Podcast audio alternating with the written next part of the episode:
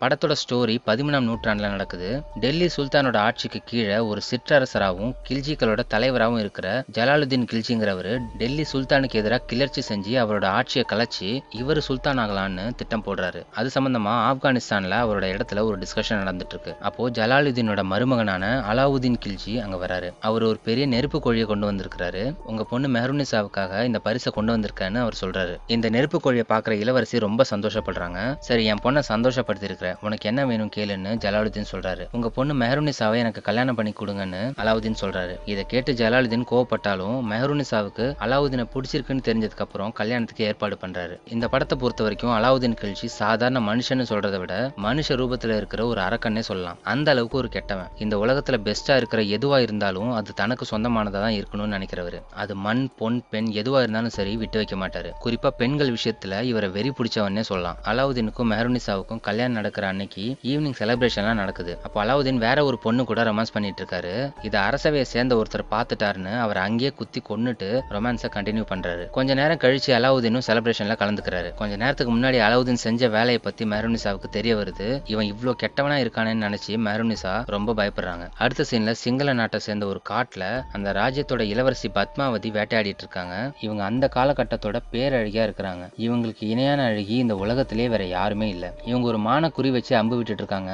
அது இவங்கள்ட்ட இருந்து தப்பிச்சு ஓடிக்கிட்டே இருக்கு. இவங்களும் அதை விடாம துரத்துறாங்க. மான் ஓடி போய் மறைஞ்சிடுது.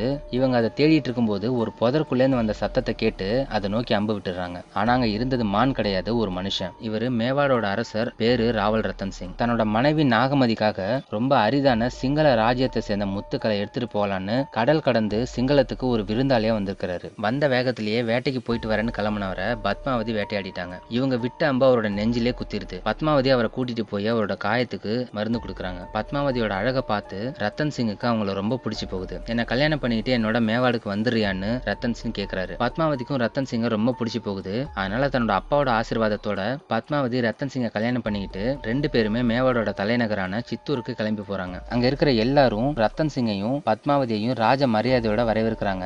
பத்மாவதி மேவாடுக்கு அரசியா வராங்க இங்க டெல்லியில ஜலாலுதீன் கிளர்ச்சி செஞ்சு சிம்மாசனத்தை பிடிச்சிடுறாரு. இவரே டெல்லியோட சுல்தானாவும் ஆயிடுறாரு. அலாவுதீன் படைத்தளபதி பதவியில இருக்கிறாரு. இருந்தாலும் அவரோட நோக்கம் என்னன்னா டெல்லிக்கு சுல்தான் ஆகி தானே சிம்மாசனத்துல உட்காரணுங்கிறது தான். இப்ப நம்ம ராஜ்யத்தை நிறைய எதிரிங்க சூழ்ந்திருக்கிறாங்க. அதுல நம்மள ரொம்ப அச்சுறுத்தக்கூடியவங்க மங்கோலியர்கள் தான். அவங்கள நம்ம எப்படியாவது சமாளிக்கணும்னு ஜலாலுதீன் சொல்றாரு. அவங்கலாம் ரொம்ப கொடூரமானவங்க. அவங்களோட படையில பாதி கூட நம்மள்ட்ட இல்ல. அதனால அவங்கள எதிர்த்து நம்மளால சண்டை போட முடியாதுன்னு அங்க இருக்கிற ஒருத்தர் சொல்றாரு. ஆனா நமக்கு அவங்களோட வீரம் அதிகம். நம்மளால அவங்கள கண்டிப்பா ஜெயிக்க முடியும். அதனால நானே அவங்களோட போர் செய்ய போறேன்னு அலாவுதீன் சொல்றாரு. அலாவுதீனோட தன்னம்பிக்கையை பார்த்து ஜலாலுதீன் இதுக்கு சம்மதிக்கிறாரு? அலாவுதீன் ஒரு பெரிய ராணுவ படையோட மங்கோலியர்களை எதிர்த்து சண்டை போடுறாரு. ரொம்ப ஈஸியா எதிரியோட படைத்தளபதியை கொன்னு அந்த போர்லையும் ஜெயிக்கிறாரு. இங்க சித்தூர்ல பத்மாவதி அரண்மனையில இருக்கிற எல்லார் கூடயும் நல்லா பேசி பழகிறாங்க ரத்தன் சிங் பத்மாவதிய மேவடோட ராஜகுருவா இருக்கிற ராகவ் சேத்தன் கிட்ட அறிமுகப்படுத்துறாரு. பத்மாவதியோட அழகை பார்த்து ராஜகுரு ரொம்ப ஆச்சரியப்படுறாரு. அன்னைக்கு ராத்திரி அந்த புறத்துல ரத்தன் சிங்கும் பத்மாவதியும் தனிமையில இருக்கிறாங்க. ரத்தன் சிங் பத்மாவதியோட அழகை வர்ணிக்கிறாரு.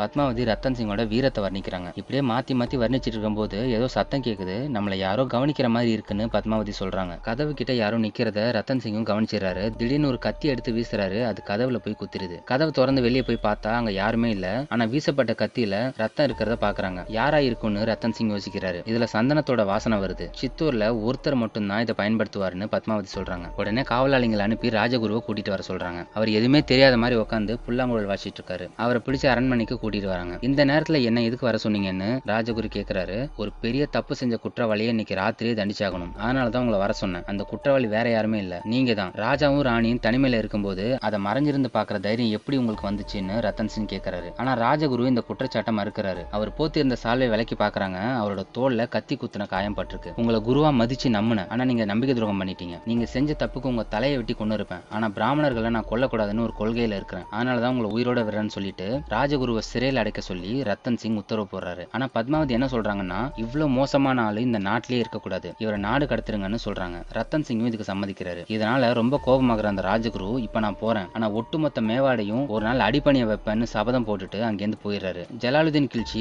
கரான்னு சொல்லப்படுற ஒரு பிரதேசத்தை அலாவுதீனுக்கு கொடுத்திருப்பாரு. அலாவுதீன் என்ன பண்றாருன்னா சுல்தானோட அனுமதி இல்லாம தேவகிரி மேல படையெடுத்து அவங்களோட கஜானாவை கொள்ளையடிச்சு அதை டெல்லிக்கு கொண்டு வராம கராவுக்கு எடுத்துட்டு போயிடுறாரு. இந்த விஷயத்தை கேள்விப்படுற சுல்தான் கோவப்படுறாரு. அது மட்டும் இல்லாம சுல்தானோட தம்பி பையனான ஹிதாத் கானும் சுல்தானோட மனைவியும் என்ன சொல்றாங்கன்னா அலாவுதீனோட போக்கே சரியில்லை. அவர் செய்யற வேலையில எல்லாம் பார்க்கும்போது உங்க சிம்மாசனத்து மேல ஆசைப்படுறாருன்னு தெரியுது. அவர்கிட்ட ரொம்ப ஜாக்கிரதையா இருங்கன்னு சொல்றாங்க. இதெல்லாம் கேட்கிற சுல்தான் அலாவுதீனை பார்க்கறதுக்காக கராவுக்கு போறாரு. சுல்தானை கராவுக்கு வர வைக்கணும்னு நினைச்சுதான் அலாவுதீன் இதெல்லாம் செஞ்சிருக்கிறாரு. அவர் திட்டப்படியே சுல்தானும் இப்போ அலாவுதீனை பார்க்க அங்க வராரு. தேவகிரியை சூறையாடிட்டு செல்வங்களை எல்லாம் எடுத்துட்டு டெல்லிக்கு வராம எதுக்கு கராவுக்கு வந்தேன்னு சுல்தான் கேக்குறாரு. நான் எல்லாத்தையும் உங்களுக்கு கொடுக்கறதுக்காக தான் கொண்டு வந்தேன்னு அலாவுதீன் சொல்றாரு. அப்போ அலாவுதீனோட கழுத்துல ஒரு அரிதான கல் இருக்கிறத பாக்குற சுல்தான் அதை பத்தி கேக்குறாரு. இது ரொம்ப அரிதானது. அதனால இதை நானே வச்சுக்கிட்டேன்னு அலாவுதீன் சொல்றாரு. இந்த அற்புத கல் இருக்க வேண்டியது சுல்தானோட மகுடத்துல தான் சொல்லி சுல்தான் அதை எடுத்துக்கிறாரு. அதை பாக்குற அலாவுதீன் கோவத்தை அடக்கிட்டு நிக்கிறாரு. நீ ஒன்னும் கவலைப்படாத அலாவுதீன். இதுக்கு பதிலாக நான் உனக்கு வேற ஒரு பரிசு கொண்டு வந்திருக்கிறேன்னு சுல்தான் சொல்றாரு. ஒரு வெள்ளை துணி போட்டு மூடி ஒரு ஆளங்க கொண்டு வந்து நிப்பாட்டுறாங்க. உனக்காக தான் இந்த அடிமையை நான் வாங்கிட்டு வந்தேன். ரொம்ப திறமையானவன். பதுங்கி பாயறதுல புலி. உனக்காக எல்லா சேவையும் செய்வான். வேணும்னா நீயே சோதிச்சு பாருன்னு சுல்தான் சொல்றாரு. அலாவுதீன் அந்த அடிமை கிட்ட போய் பேசுறாரு. உன் பேர் என்ன?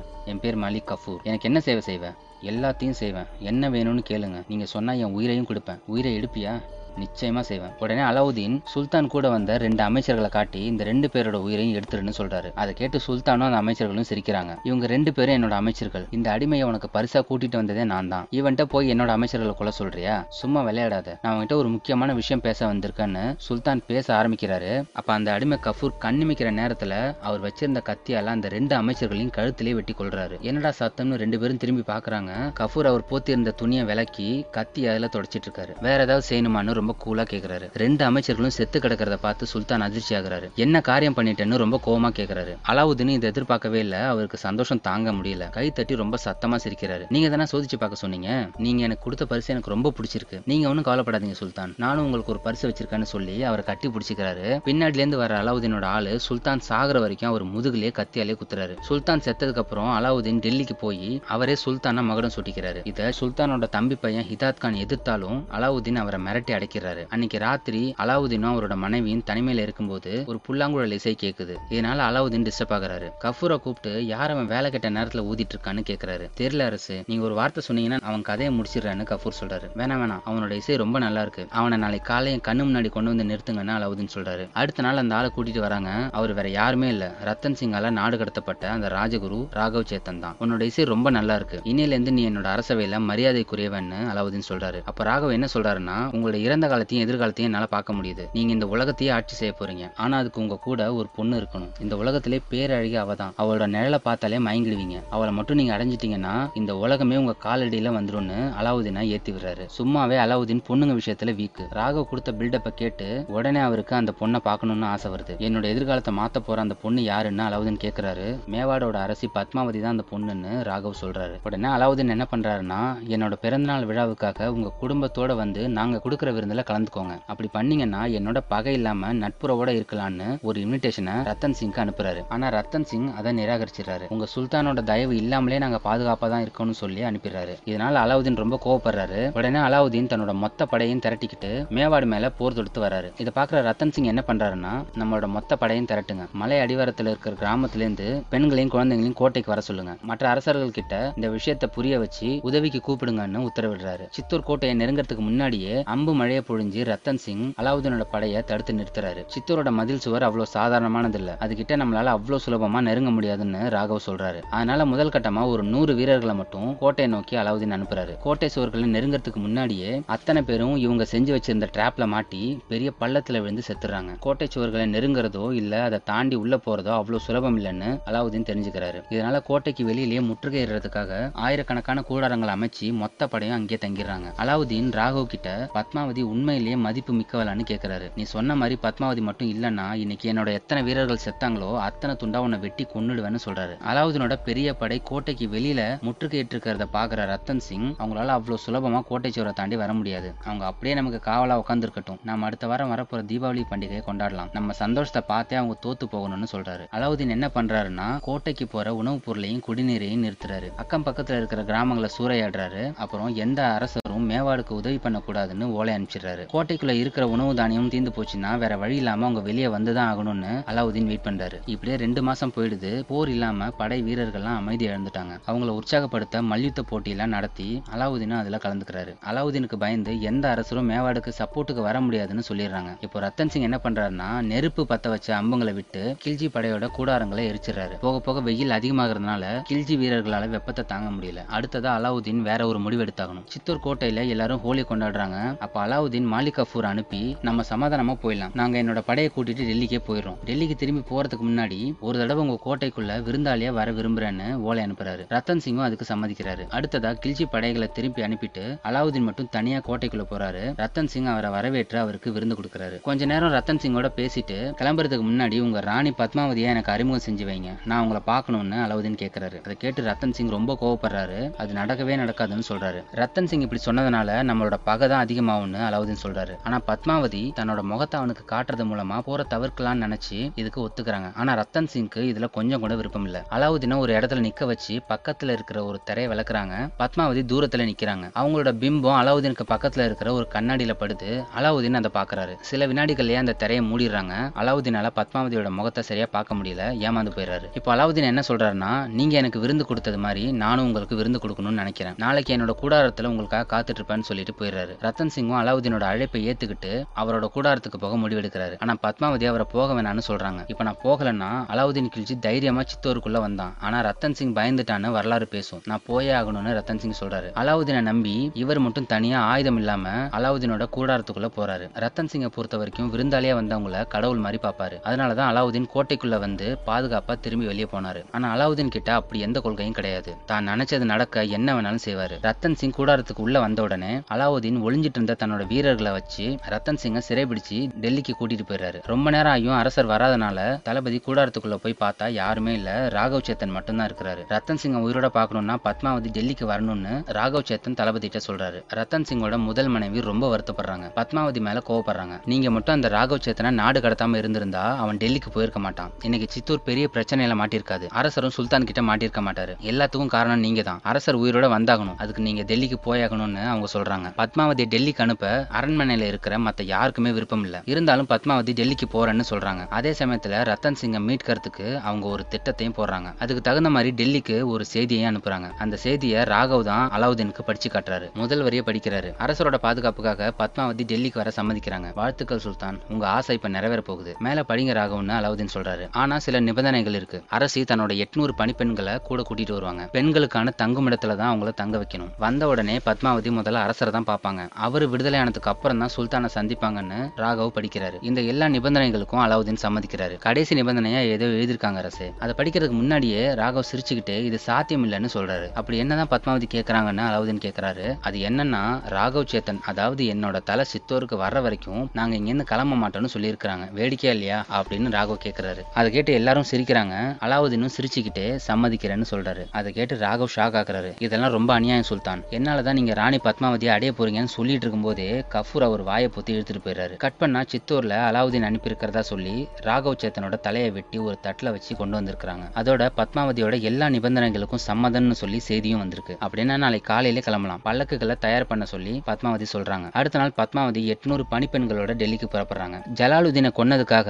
அவரோட தம்பி பையனான ஹிதாத் கானுக்கு ஏற்கனவே அலாவுதீன் மேல ஒரு கோவம் இருக்கு. அன்னைக்கு நைட்டு எல்லார் முன்னாடியும் ஹிதாத் கானை கோழைன்னு சொல்லி அலாவுதீன் அவமானப்படுத்துறாரு இதனால கோவமான ஹிதாத் கான் அன்னைக்கு நைட்டே அலாவுதீனை கொல்ல திட்டம் போடுறாரு. பத்மாவதி டெல்லிக்கு வர்றதால அந்த சந்தோஷத்துல அலாவுதீன் எல்லார் கூடயும் பாட்டு பாடி டான்ஸ் ஆடி கொண்டாடுறாரு. அப்ப அவரை யாரும் மறைஞ்சிருந்து சில அம்பங்களை விட்டு அட்டாக் பண்றாங்க. இதனால அலாவுதீனுக்கு பெரிய காயப்படுது உடனே அவருக்கு ட்ரீட்மெண்ட்டும் கொடுக்குறாங்க. ஆனா அவர் இன்னும் மயக்கமா தான் இருக்கிறாரு. ஹிதாத் கான் நலம் விசாரிக்கிற மாதிரி அலாவுதீனுக்கு பக்கத்துல வந்து அவர்ட்ட என்ன சொல்றாருன்னா நீங்க சிம்மாசனத்துக்காக என் பெரியப்பாவை கொன்னீங்க. அதே சிம்மாசனத்துக்காக இப்ப நான் உங்களை கொல்ல முயற்சி பண்ணியிருக்கேன். இனிமே நான் தான் அடுத்த சுல்தான் அவர் சொல்லிட்டு இருக்கும்போது டக்குன்னு மயக்கத்திலேருந்து முழிக்கிற அலாவுதீன் இதாத் கானோட கழுத்தை ஒரு கையால சுத்தி நெரிச்சு அவரோட கழுத்தை உடச்சி கொன்னுட்டு சுல்தான் ஆகணும்னா நோக்கமும் கழுத்தும் உறுதியா இருக்கணும்னு சொல்றாரு. அலாவுதீனுக்கு நினைவு திரும்பிடுச்சுன்னு எல்லாரும் சந்தோஷப்படுறாங்க. அதிகாலையில கில்ஜி படை வீரர்கள்லாம் தொழுகை நடத்திட்டு இருக்கும்போது அரண்மனைக்குள்ள போனா அரசரை சுலபமா சந்திக்கலாம்னு பத்மாவதி பிளான் பண்றாங்க. அதனால விடிகிற வரைக்கும் டெல்லிக்கு வெளியவே கூடாரம் போட்டு எல்லாரும் தங்குறாங்க. அலாவுதீனுக்கு உடம்பெல்லாம் காயமா இருக்கனால அவரால் சரியா நடக்க கூட முடியல. அதனால அவரால்